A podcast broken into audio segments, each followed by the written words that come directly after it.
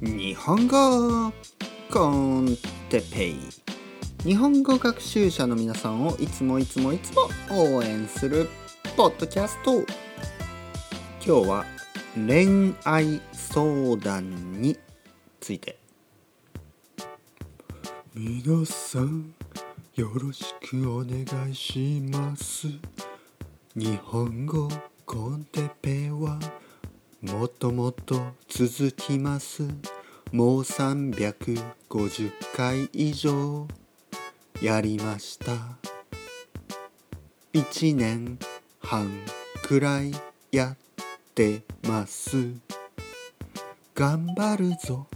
頑張るぞ。頑張るぞ。頑張るぞ。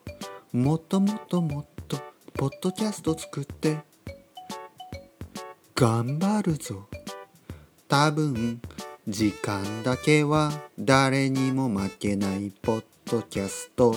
僕より長くやってる。ポッドキャストは多分ほとんどないね。まあ厳密に言えばですねポッドキャストはあります。僕より長く続けているポッドキャストはあるんですけど日本語の、えー、日本語の勉強のためのポッドキャスト。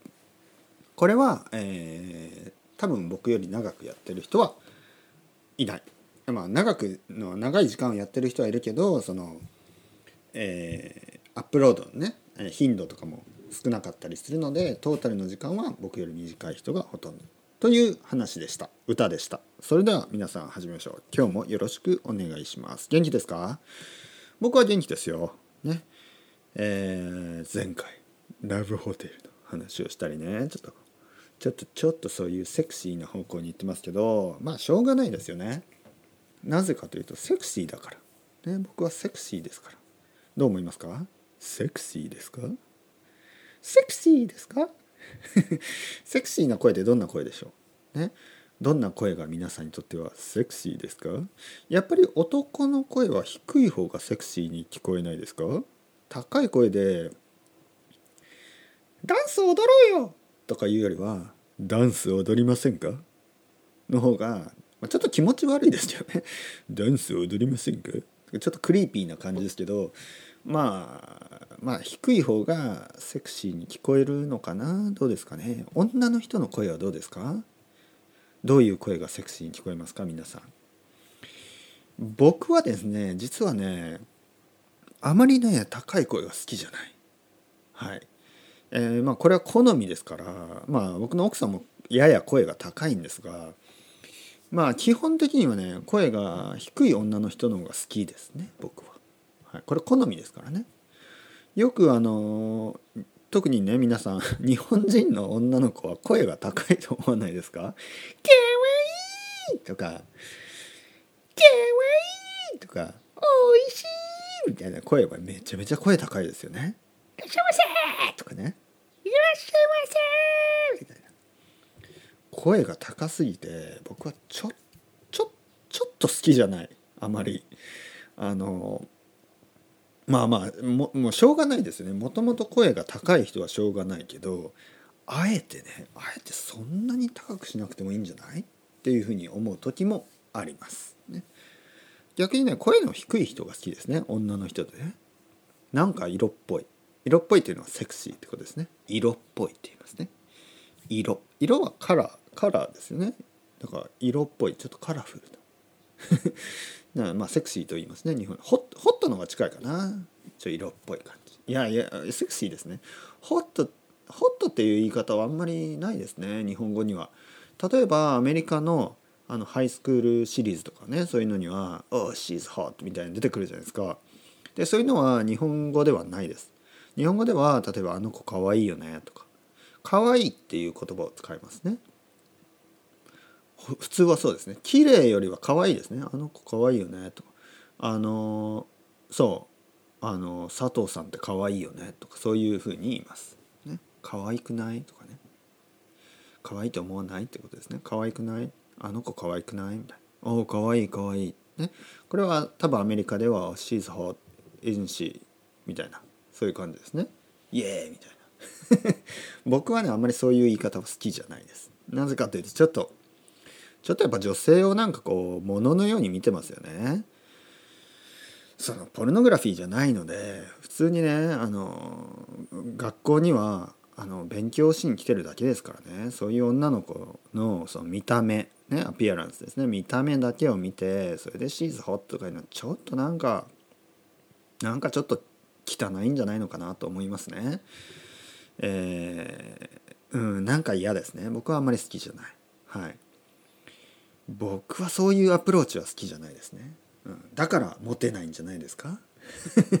だからモテねえんだよお前たちはみたいなね。そういうことをそういうマッチョな男には言いたくなりまあマッチョじゃないかもしれないけどまあそういう人には言いたくなりますが今日はあの恋愛についてですね。恋愛相談って言いますね恋愛。恋愛というのはえっ、ー、と人を好きになるということですね。人を好きになる気持ち。例えば、えー、男が女を女が男。を男が男を女が女を。ねまあいろいろなパターンがありますけど人を好きになる。というのが普通は人を好きになることを恋愛と言います。ね、例えばあのあの近所の犬が今鳴いてますけど「ワンワン」って言ってますね、えー、はい、この声。で犬を好きな人はね犬に恋愛するとは言わないですね。なので恋愛恋をするというのは普通は人と人ですね。でえっ、とまあもちろんアイドルが好きになったりとか、えー、あの女優とか男優、えー、アクターアクトレス、えー、逆か、えー、男優がアクター、えー、女優が、えー、アクトレスね映画とかのね男優。男優のこと俳優と思いますね。俳優。俳優や女優。女優は女の人ですね。俳優とか女優を好きになること。あとは歌手ですね。歌を歌う人。ミュージシャンとかね。バンドとか。そういうのが好きになって恋をする。これはあるかもしれないけどまあ普通はね。普通はというかまあまあ僕はね僕は少なくともアイドルが好きになったことはないし可愛いと思ったことはありますよね。でももうほとんどないです。僕はやっぱり自分のあの本当に好きな人は自分の近くにいる人でしたねいつも。でこの恋愛について相談を受けることがたまにありますね。でどうしたらいいかなみたいな。でまあいろいろなパターンがありますよね。まずねまず一つ。よくあるパターン。好きな人がいないとか。出会いがない、ね、出会いがない。どこでそのボーイフレンドやガールフレンドを見つけていいのかわからないとかね。Tinder を使ってみたけど全然好みの人に会えないとかそういう話。でこれはですね、まあ、僕のようなマエストロから言えばあの間違ったアプローチですね。はい皆さん今笑いましたか？笑ってくださいね。僕みたいなマエストロ。ね maestro de amor。僕みたいな maestro de amor から言わせればね、 master of love みたいなね。 maestro de amor から言わせればですねあのそのアプローチが間違ってます。やっぱり Tinder とか。これは別にあの Tinder を使ってあの結婚したとかねそういうあの成功例は置いといて成功する人はいますよ。どんなアプローチでも。でもほとんどの人にとっては多分良くないと思います。なぜかというとやっぱりね皆さんまずあの自分が持ってない持ってない自分があのどあの何かを持ってないと思うよりも自分が持っているものをもう一度見直すのはどうだと思いますか？ね。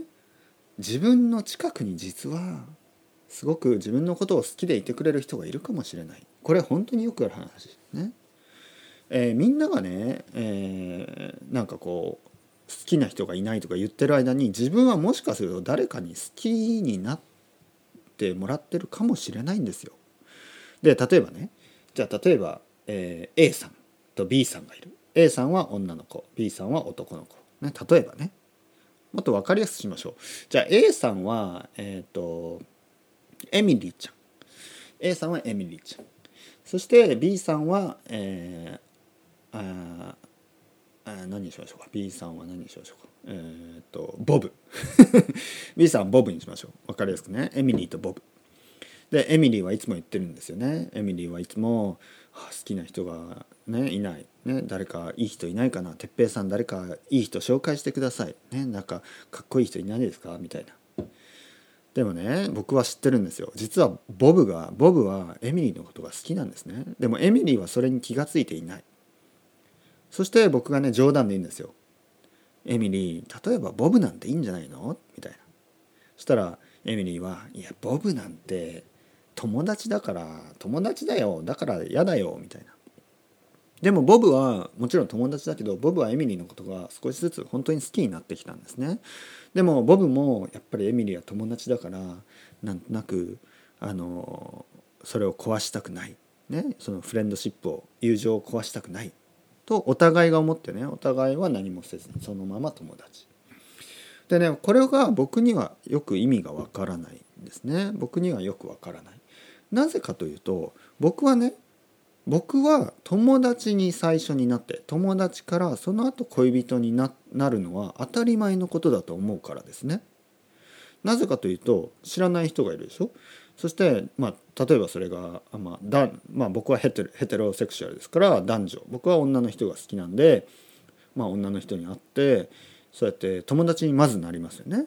そして友達になっていろいろ話したりえー、まあちょっと一緒に時間を過ごしたり、まあ、一緒に勉強したり一緒にあのカフェに行ったりでその後一緒にランチをしてでその後ディナーをしてその後居酒屋に行ってバーに行ってとかそのうちに少しずつねそういう恋愛感情。恋愛感情というのは好きになる気持ちですね。好きになる気持ち。恋愛感情が出てきます。でそれでまあ告白する「何々さん好きなんです。佐藤さん好きです。付き合ってください」みたいな。ただ佐藤さんもいいですよ。か、まあ、ごめんなさい、まあ、その2つがありますね。で当たり前の、えー、友達から、えー、その後好きになる。当たり前の気持ちだと思うんですね。そしてよくみんな皆さんがねあの怖がるのがその告白した後に友達じゃなくなる、まあ、それはしょうがないです。それはしょうがない。でも僕は好きな気持ちを、えー、言わないというのはちょっとそれはねあのうん。それはちょっとやっぱり悲しいと思いますね人生の中で。もし皆さんが結婚していて結婚して子供がいてでもなんか好きな人ができた。それはね言うか言わないかはそれを考えた方がいいと思いますね。これ前回言いましたね。不倫の話をしました。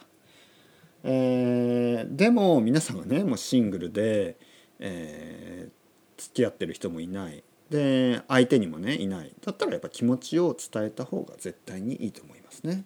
うん、それでもしそのフレンドシップは終わってしまってももうしょうがないですそれは。で、えー、よくねその友達と恋人を友達から恋人になるのがありえないとかねそういう人がいますね。僕にはそれがあまり理解できないですね。どうしてか。ね、どうして普通じゃないのかなと僕は思います。まず友達になってその後恋人になるというのは普通のことだと思うんですけど皆さんどうですか？どう思いますか？まあ現に僕もですね今まであの付き合った人はほとんどまずは知り合いねまずは初めて会ってでもうたくさん話してで友達になってでその後付き合う。これが普通の流れだったのでその Tinder でね最初から恋人を探すとか。でそういうのはね僕はちょっとよくわからないんですよね。どうですか？皆さんどう思いますか？やっぱり自分の周りにいる人自分の近くにいる人それを一度あの考えてみるっていうのはどうでしょう、うん、でも本当にねあのその例えば例えばヘテロの人の場合ねその本当に自分の周りには女友達がいないとか、まあ、そういう人もいますよ。